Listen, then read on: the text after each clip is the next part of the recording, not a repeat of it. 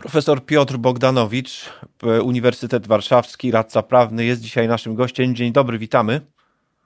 Dzień dobry, panie redaktorze.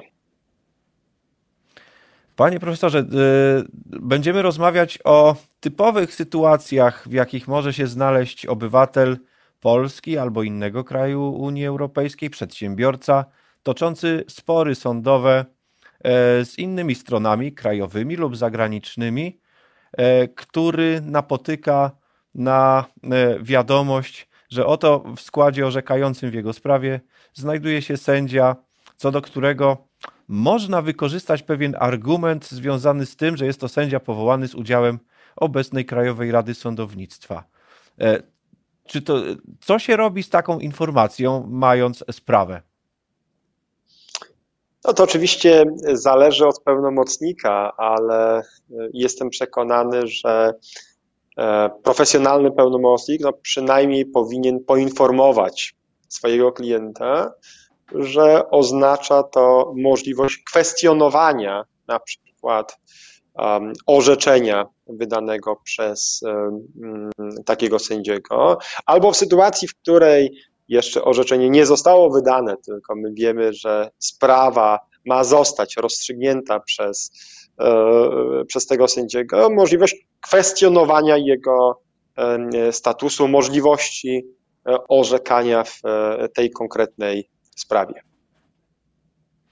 Pytanie jest cokolwiek prowokacyjne, bo przecież pani pierwsza prezes Sądu Najwyższego, profesor Manowska, apeluje do sędziów, by uszanowali w końcu e, swoich zawodowych kolegów powołanych w ostatnich latach do orzekania, powołanych po raz pierwszy albo awansowanych, czasem nawet aż do Sądu Najwyższego. E, przestańcie ich kwestionować albo odejdźcie. E, to jest jedna sprawa na użytek krajowy, ale mamy jeszcze wymiar międzynarodowy. Przecież sądy polskie są sądami europejskimi, tak samo jak sądy europejskie są w pewnym sensie sądami krajowymi. Co z tym zrobić? Po, po, pierwsze, wydaje mi się, że nie do końca w tej chwili możemy mieszać ten użytek, czy też porządek krajowy i porządek e, europejski, dlatego że, tak jak pan redaktor powiedział, sądy krajowe są sądami europejskimi. Mamy rozstrzygnięcia, a może przede wszystkim dlatego, że mamy rozstrzygnięcia Trybunału Sprawiedliwości, do które dają właśnie podstawę do kwestionowania statusu y, sędziego. No i prędzej lub później dochodzi do sytuacji, w której my musimy y, ocenić, czy y, możemy z tych rozstrzygnięć skorzystać, na ile przepisy traktatu o Unii Europejskiej, tak interpretowane przez Trybunał Sprawiedliwości, mogą zostać wykorzystane w konkretnej procedurze. I nie chodzi tutaj o to, że nie szanuje się sędziego, każdego sędziego powołanego w tej nowej procedurze. My dobrze wiemy, że te przypadki były też, e, są bardzo e, różne. Natomiast chodzi o e, odpowiedź na pytanie, czy ten sędzia został powołany zgodnie z prawem krajowym, zgodnie z prawem Unii Europejskiej, a to jest już zupełnie inna kwestia niż e, indywidualny szacunek dla e, określonego sędziego. E, owszem, nawet wśród sędziów powołanych obecnie znajdują się tacy, których, których kompetencji ani wysokich standardów do tej pory nie, nie, nie zwykliśmy krytykować. Ale czy to nie będzie, panie profesorze, tak, że na ten argument nieprawidłowego powołania będą się powoływać tylko ci, którym to będzie w sprawie pasować. E, nagle się okaże, że w sprawach, nie wiem, Frankowiczów albo, e, albo różnych innych grup, które no, masowo sądzą się w polskich sądach, ten argument zacznie się pasować albo właśnie wręcz przeciwnie, bo może uzyskają pozytywny wyrok. Ale rzeczywiście. I to jest największy problem, który, z którym mamy y, do czynienia, czyli to jest absolutnie pogłębiony chaos związany z tą sytuacją. E, chaos, który spoczywa na y, sędziach na co dzień stosujących y, przepisy, na co dzień rozstrzygających w tych sprawach, dlatego że nawet odnosząc to bezpośrednio przecież do sytuacji, którą, z którą mamy teraz do czynienia, jestem w stanie sobie wyobrazić, że będą sędziowie, którzy będą stosowali się do orzeczenia Trybunału Konstytucyjnego, e, który kwestionuje przepisy traktatów, kwestionuje orzecznictwo Trybunału Sprawiedliwości, który moim zdaniem nie wywołuje żadnych skutków e, prawnych, ale jeszcze raz, jestem w stanie sobie wyobrazić, że e, będą sędziowie, którzy się będą do niego stosowali a jednocześnie jestem przekonany, mamy zresztą e, już, już do czynienia z takimi przypadkami, że będą sędziowie, którzy będą się dalej stosować do orzecznictwa Trybunału Sprawiedliwości, będą dalej stosować przepisy e, e, traktatów, więc w dwóch różnych E, e, sprawach, e, czy w dwóch takich samych sprawach, jeżeli chodzi o, o kwestię dotyczącą, dotyczącą tego, czy sędzia jest prawidłowo powołany, czy nie, będziemy mieli do czynienia z dwoma różnymi podejściami, z dwoma różnymi rozstrzygnięciami, a proszę pamiętać, że ten chaos będzie się pogłębiać, jeżeli na przykład będziemy mieli do czynienia z rozstrzygnięciem w pierwszej instancji, więc później to będzie e, kwestionowane. E, jeżeli będzie wydana na przykład uchwała e, Sądu Najwyższego, która ma wiązać sądy krajowe, pytanie, czy będzie wiązała w sytuacji, w której okazałoby się, że w, w składzie, którym uchwała została wydana, zasiadali sędziowie, co do których istnieją wątpliwości, e, więc no, to jest sytuacja z perspektywy wymiaru sprawiedliwości bardzo, bardzo trudna. Co by pan doradzał, panie profesorze, no i panie mecenasie, w sprawach, e, nie mówię pana klientów, ale w sprawach e, szerzej patrząc, pierwszy moment, kiedy przychodzi podsądny do sądu i ma sprawę, to jest decyzja, czy wnosić o wyłączenie sędziego, co do którego zachodzą tego rodzaju wątpliwości, czy też tego nie robić w nadziei na, na, na, na dobry wyrok, tak?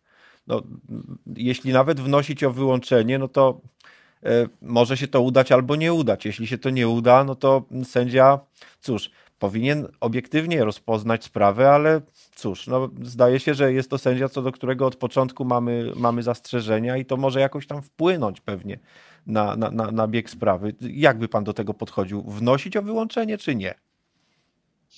Myślę, że wszystkim bardzo indywidualnie i yy, uwzględniając w tym zakresie decyzję yy, klienta. Dlatego, że my możemy rzeczywiście powiedzieć, jak wygląda stan sprawy od strony E, od strony e, prawnej. Tak? Czy my możemy powiedzieć, są orzeczenia, w świetle których można kwestionować status sędziego,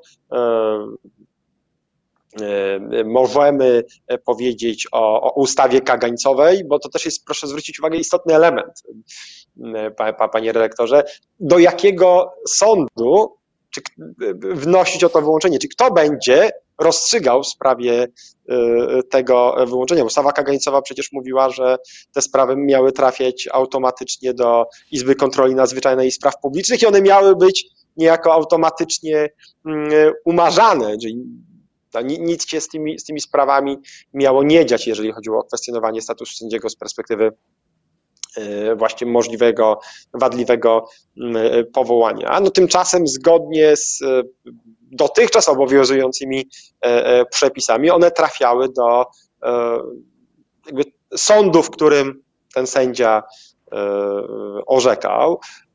Ewentualne zażalenie także trafiało do sądu równoległego. Więc, więc tutaj już jest ta wątpliwość, bo, bo myślę, że mamy do czynienia z dwoma, z dwoma, trzema nawet kwestiami. Jedna to są przepisy prawa i, i, i, i możliwość kwestionowania, możliwość nieuznawania orzeczenia Trybunału e, Konstytucyjnego. Ja myślę, że tutaj bez problemu dobry prawnik jest w stanie zbudować bardzo dobrą argumentację. E, natomiast druga kwestia to jest ta, o której pan redaktor mówi, czyli co się, po pierwsze, co się stanie z tą sprawą, czy gdzie ona trafi. No jeżeli ona trafi do Izby Kontroli Nadzwyczajnej Spraw Publicznych w sytuacji, w której e, sędziowie z tej Izby jakby co do tych sędziów też są te, te jakby same wątpliwości, bo byli e, e, przez e, Krajową Radę Sądownictwa w obecnym składzie i kształcie powoływani i mamy ustawę kagańcową, no to wiemy, że nie stanie się, się, się nic. a, po drugie, po drugie, jeżeli wniosek zostanie oddalony, oczywiście, tak jak pan redaktor powiedział, sędzia powinien orzekać zupełnie w oderwaniu od tej kwestii, ale nie wiemy, czy tak będzie, czy, czy, czy tak zrobi. No a po trzecie wreszcie, yy, jeżeli nawet sprawa nie trafi do y, Izby Kontroli Nadzwyczajnej Spraw Publicznych, no to będzie orzekał y, sąd, w którym zasiadają, y, znaczy sąd, w którym ten sędzia na co dzień funkcjonuje. I teraz my tutaj dobrze wiemy, że mamy do czynienia z bardzo różnymi sytuacjami. Mamy coraz więcej sędziów, którzy wskazują, nie będziemy orzekać z sędziami powołanymi, powołanymi przez nową Krajową Radę mm, e, Sądownictwa, ale jest też wielu sędziów, dla których to, to jakby nie stanowi na tyle istotnego problemu, żeby, żeby, żeby tak zrobić, więc e, też nie wiadomo, jak ten nasz wniosek zostanie e, oceniony. Także e, ja myślę, że to jednak bardzo mocno zależy od indywidualnej sprawy, od, od indywidualnego apetytu klienta na, na kwestionowanie tego, od tego, jak mocno mamy sprawę tak? Dlatego, że jeżeli ta sprawa naszym zdaniem, pełnomocnika, klienta jest mocniejsza, to, to, to nie można wykluczyć, że, że, że takie wnioski, my będziemy mniej chętni, żeby takie wnioski mm, składać, czy pełnomocnicy będą składać. Z drugiej strony, mając na uwadze, i tutaj wracam do tego, o czym powiedziałem na samym początku, że, że, że należy o tym poinformować, niewykluczone, że strona, która przegra, będzie właśnie to, to wykorzystywać po to, żeby e, jak najbardziej odsunąć w czasie e, prawomocne orzeczenie. Tak, tak. Otóż to. No, pełnomocnik ma ustawowe zadanie działania na korzyść swego klienta i na jego rzecz. Być może więc należy na to spojrzeć z perspektywy długookresowej, no bo prędzej czy później taka sprawa ze skargi jednej lub drugiej strony może trafić do jakiegoś międzynarodowego trybunału, na przykład do Europejskiego Trybunału Praw Człowieka, który y, no, też może się przecież wypowiedzieć o procedurze powołania e, e, sędziów z udziałem obecnej KRS. Tylko czy w, czy w interesie klienta jest tak długotrwałe czekanie na wyrok? Nawet jeśli sprawę ma mocną, wydaje się już do wygrania e, na szybkim etapie. Tak, tylko właśnie problem polega na tym, że nawet jeżeli on tego nie uczyni, to może to uczynić druga strona.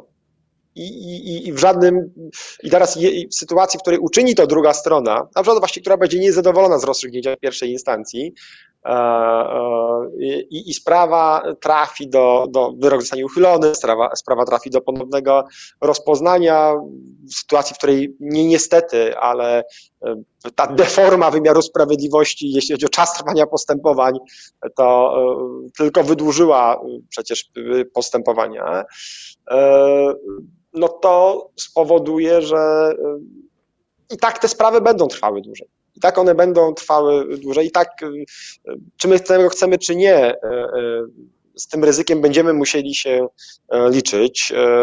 I to jest właśnie to, o czym mówię już od dłuższego czasu. No, największą negatywną konsekwencją tych wszystkich spraw jest, jest pogłębiający się chaos w wymiarze E, sprawiedliwości. I ja teraz nie uznaję zupełnie wypowiedzi, no właśnie, pani pierwszej prezes Sądu Najwyższego albo polityków, którzy, którzy mówią, że to oczywiście wszystko teraz nie jest w interesie wymiaru sprawiedliwości, takie kwestionowanie statusu sędziów, że trzeba tutaj to wreszcie gdzieś Y, oddzielić grubą kreską, no bo musimy pamiętać, że no, jednak najpierw ktoś powołał tych sędziów, najpierw gdzieś doszło do tych działań. I teraz nagle mówienie osobom, które na przykład chcą to wykorzystać, że to nie leży w interesie wymiaru że to będzie chaos, że te sprawy będą wznawiane na przykład, czy, czy one będą trwały wiele, wiele lat, bo będziemy mieli do czynienia z nieważnością postępowania na przykład ze względu na źle obsadzony mm, sąd, no to to, to nie jest wina stron, które chcą to podnosić. To nie jest wina pełnomocników, które chcą to e, podnosić, tylko e, tego, który doprowadził do, do tej sytuacji. No to jest ta smutna rola człowieka, który może po latach powiedzieć, a nie mówiłem. W tym miejscu chyba musimy postawić kropkę. Profesor Piotr Bogdanowicz, Uniwersytet Warszawski, radca prawny, był dzisiaj naszym gościem. Dziękujemy za tę rozmowę. Dziękuję.